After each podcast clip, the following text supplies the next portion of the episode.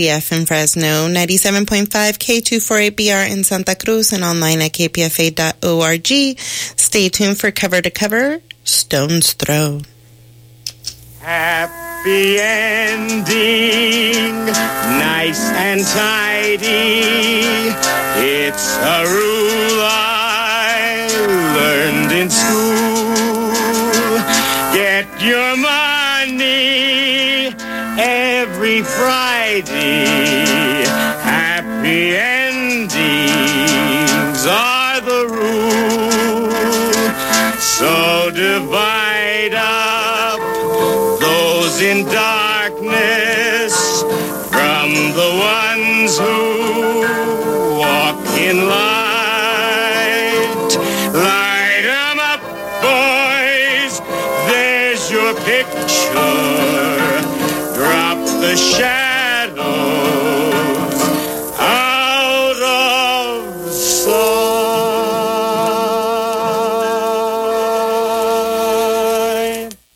This is Jennifer Stone with a reading from my memoir, Telegraph Avenue Then, first published, oh, long ago in 1977.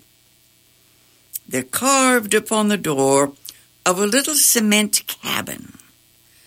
Sex and death, graves broken open through time, possession, violation, let us mold together, love. The rose grew round the briar. I tell Oscar this is the old Heathcliff syndrome. Oscar says yes, it was Heathcliff who ordered the sides of the coffins to be broken open. So his, that is Heathcliff's, not Oscar's dust, might mingle with Cathy's. Oscar goes on to say that men in general are more concerned with what happens beyond death.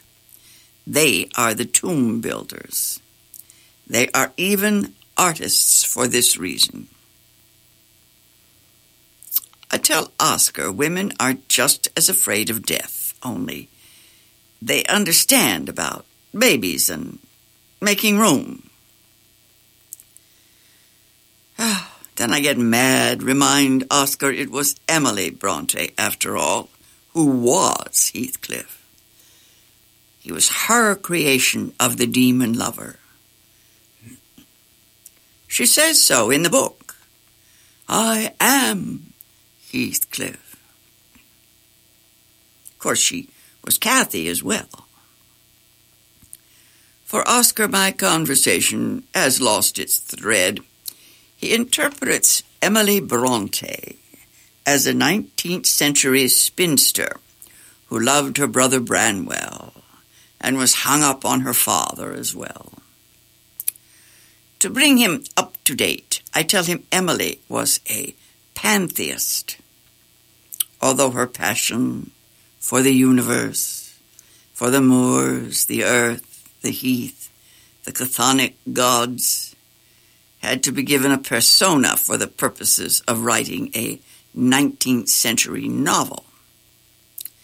I go on about Carl Jung's theory of the animus, the man within. Heathcliff as Emily's other self. She wasn't writing about good and evil, or about light and dark. She was writing about the dual nature of the soul.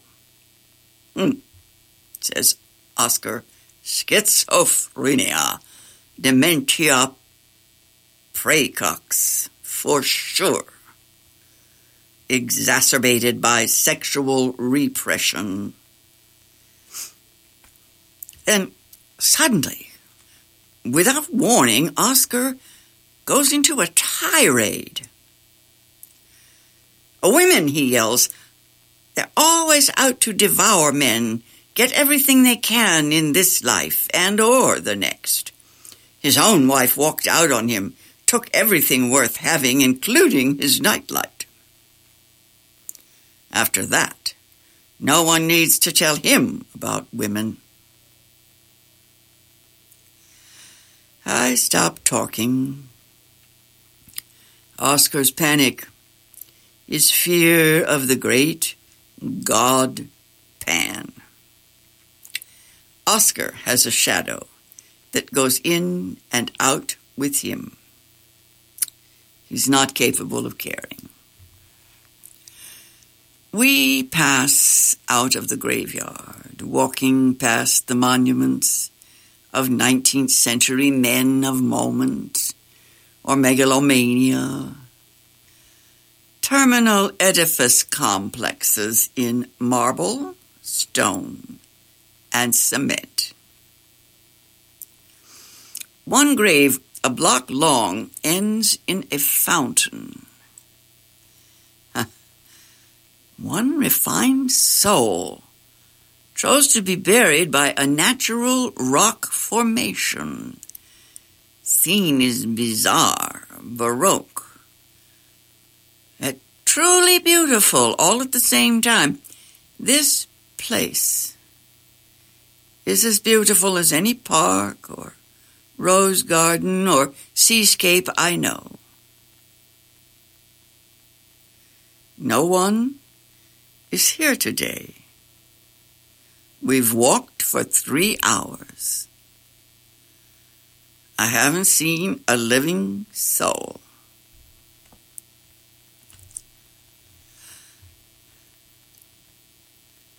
By six o'clock, we're sitting in a Chinese restaurant. Oscar instructs me in the use of chopsticks.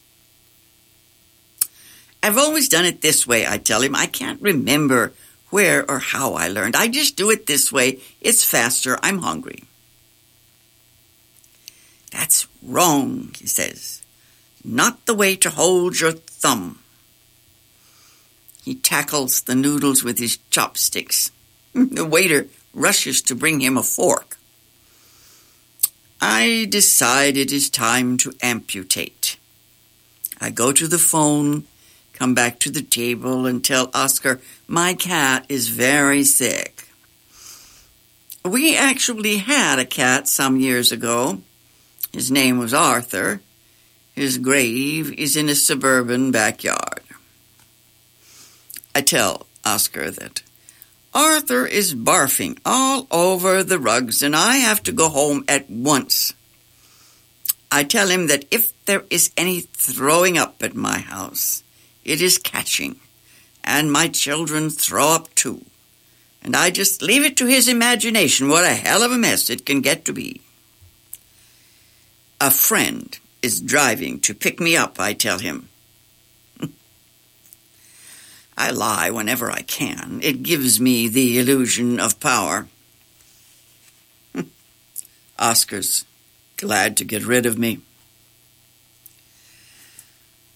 Ah. Later, I slump into the Maynard, a woman's bar, with a few women in it. I need a drink. A bubbling black female jumps up, gives me a big hug, assures me that I'm okay and don't forget it. Damn dizzy I find some women who are not without conversation. But we are interrupted by some sneering young Bacchae in various stages of the inertia that passes for hostility in this community. I'm in for it. It is Gertrude Stein who first used the word gay to mean what it means, I tell one of them. Oh, isn't that sad, says someone. No, says someone else. What's sad is that Gertrude didn't say how it was between Alice B. Toklas and herself, and just let the feces hit the fan. I remind them what it meant to be a woman in the 19th century. I mean, it was okay to be gay among friends, but not in print. It was okay for Sarah to bury five children, but not to undress for a gynecological exam. I talk about my trip to the graveyard and how Oscar just loved to see the little temples where Greek maidens hold up the roof with their heads.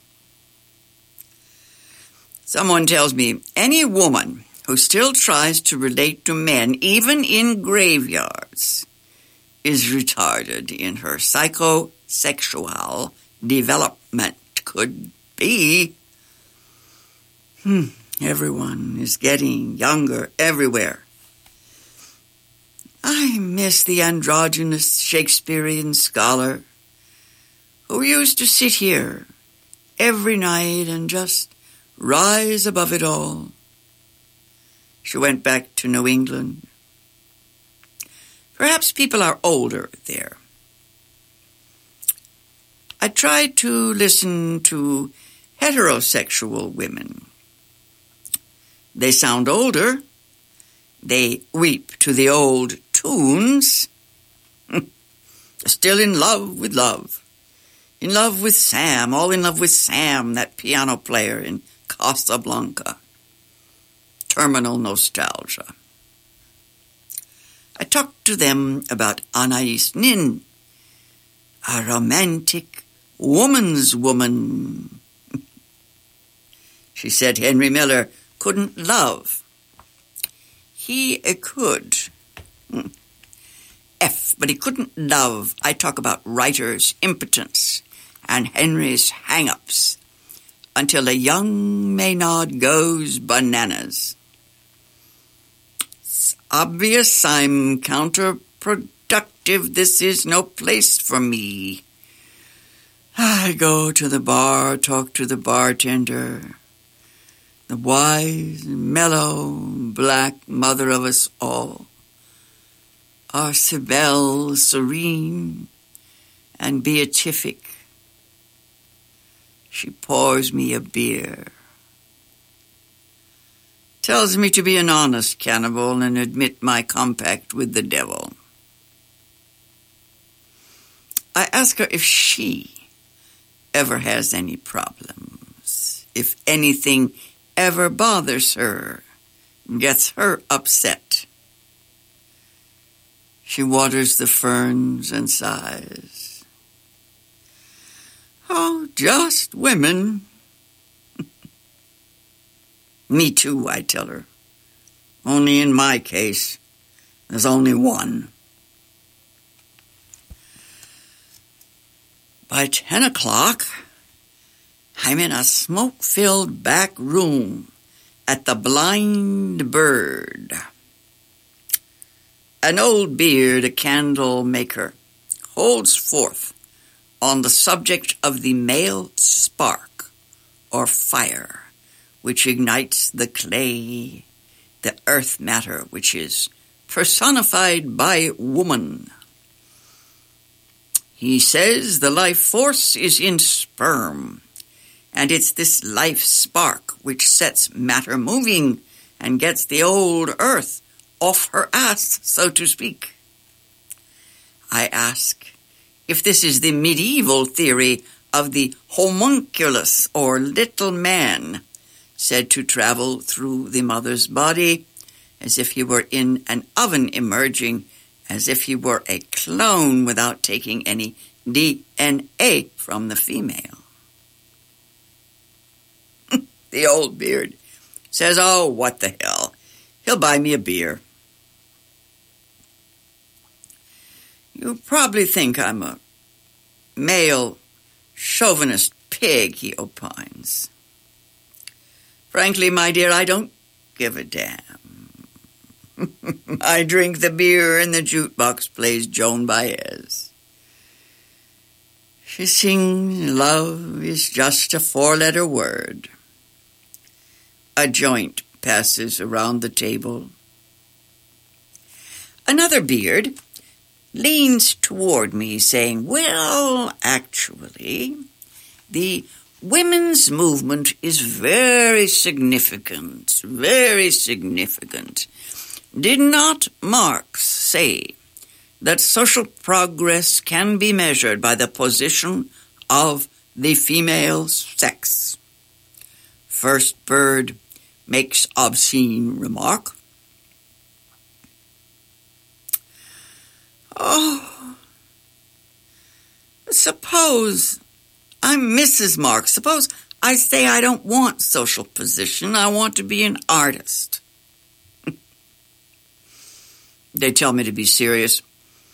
The truth is, I answer, you men pay too high a price for your masculinity. And as for me, I tell them, I just want you to know that I did not attend the Hookers Masquerade Ball in San Francisco last Halloween.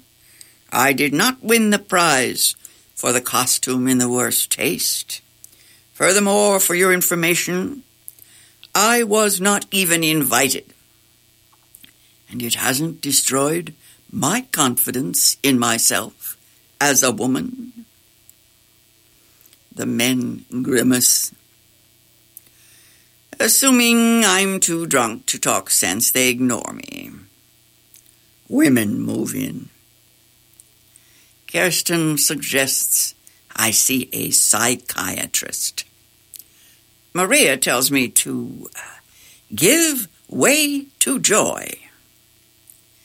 Monica suggests I be successful artistically, that I be somebody. That'll show 'em. Karen sighs and says, Stay home, play the gramophone, cherish the hearth, worship the Buddha in all its forms. Well, I am half Irish, the worst half, and booze tends to make me rave.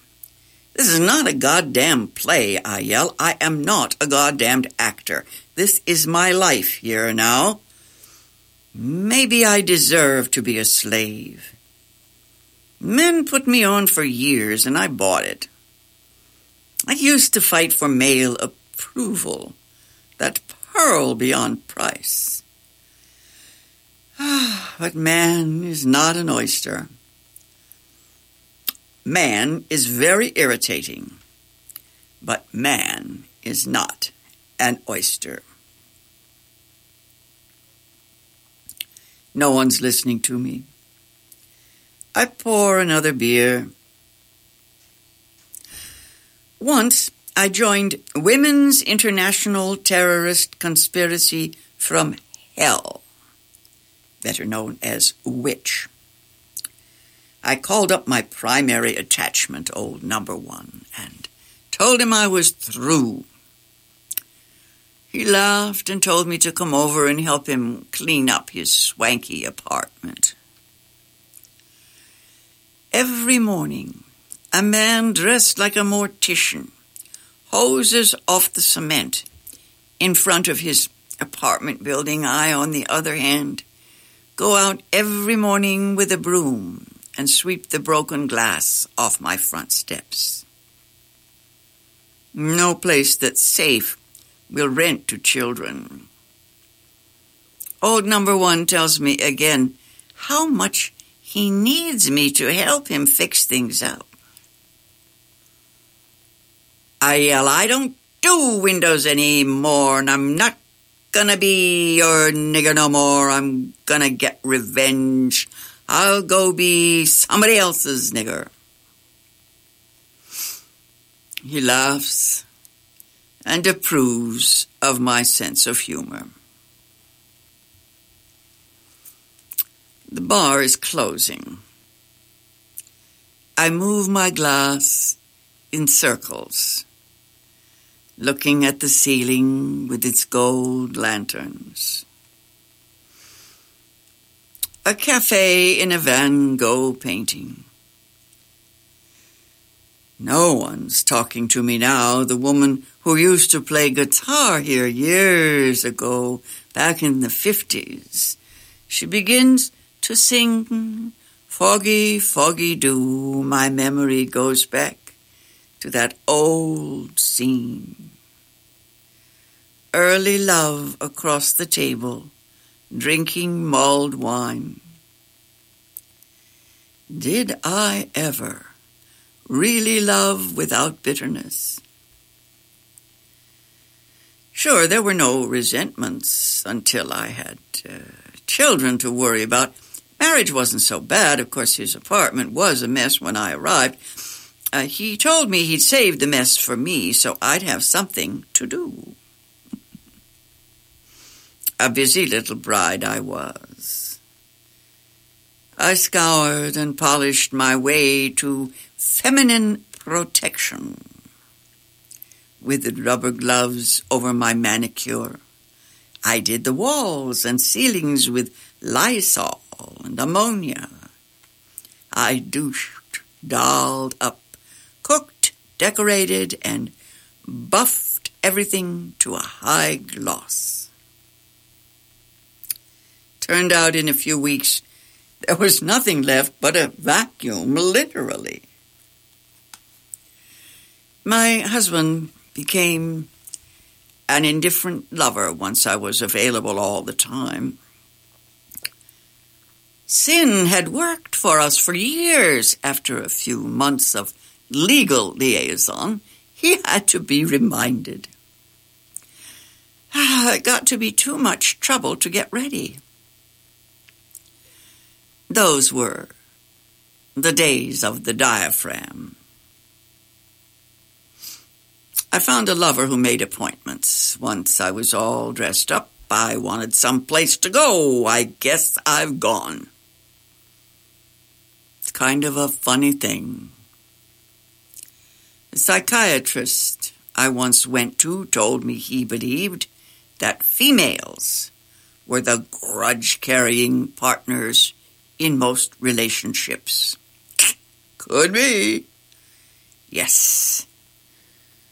Could make a new bumper sticker for women. Don't carry a grudge. Carry a gun like the rest of the boys. Spring 1973. I need new glasses. I have an Asian optometrist, the laconic Dr. Lee. Well, he opines, I'd advise you to get trifocals, dear lady. Bifocals won't meet your needs. With your perspective, that is, with your present prescription, you can see very well at a great distance. With bifocals, you'll manage to see a great deal of what is under your nose. However, you must know there is a vast area in between, which is forever misted over with doubt. I wonder if it is True Asians conceive the eye to be a primary erogenous zone. It's the look that lasts. 1973.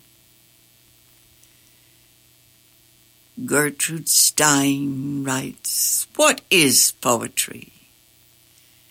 And if you know what poetry is, what is prose? Second year of trying to be a poet in Berkeley, poets give me their work. Great loaves of prose made into lots of little lumps and a few crumbling cookies. A great tree of prose hacked into kindling with a two-headed axe slung over to the left margin, sawdust everywhere. Some sense sometimes, but no song. And reading aloud, the sound makes no sense, but the poets all say, yes, that is what I meant, you see. At the workshop, I talk about the integrity of the image cluster, the definition of rhyme as similar sounds at regular intervals. The poets throw things at me. At the readings, I never know whether to write something or dye my hair mauve, theatrics or thought. I'm learning. I'm going to be contemporary. If I want to belong, I'll have to write polemics in poster form. I can do it. Mother always said I could adjust to anything.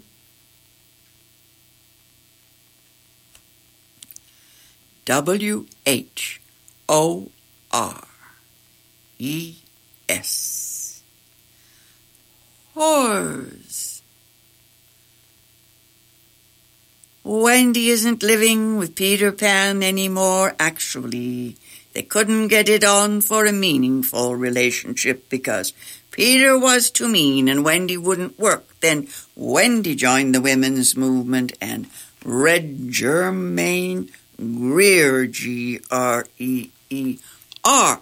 And now Wendy says, We're all whores, whores, whores, and that's it. That's where it's at, all right, all right, and destroy the monetary system. So we won't be whores anymore. I knew damn well I could relate to that. And hell yes, I said, that sounds all right, all right, all right and get thee to a barricade and make some waves, W A V E S, and I ran to tell a man I know. And he smiled, and with paternal patience smiled again, and then he asked, Was I a good whore or a bad whore? I hollered, Do you ask black folks was they good slaves or bad? But he couldn't relate to the question, maybe because he's from the colored generation. You've been listening to the voice of Jennifer Stone, reading from her memoir, Telegraph Avenue Then. You can listen to all the chapters in our archives online at kpfa.org. Happy ending, nice and tidy.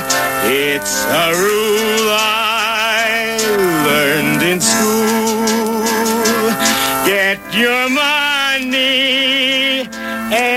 every Friday. Happy endings are the rule. So divide up those in darkness from the ones who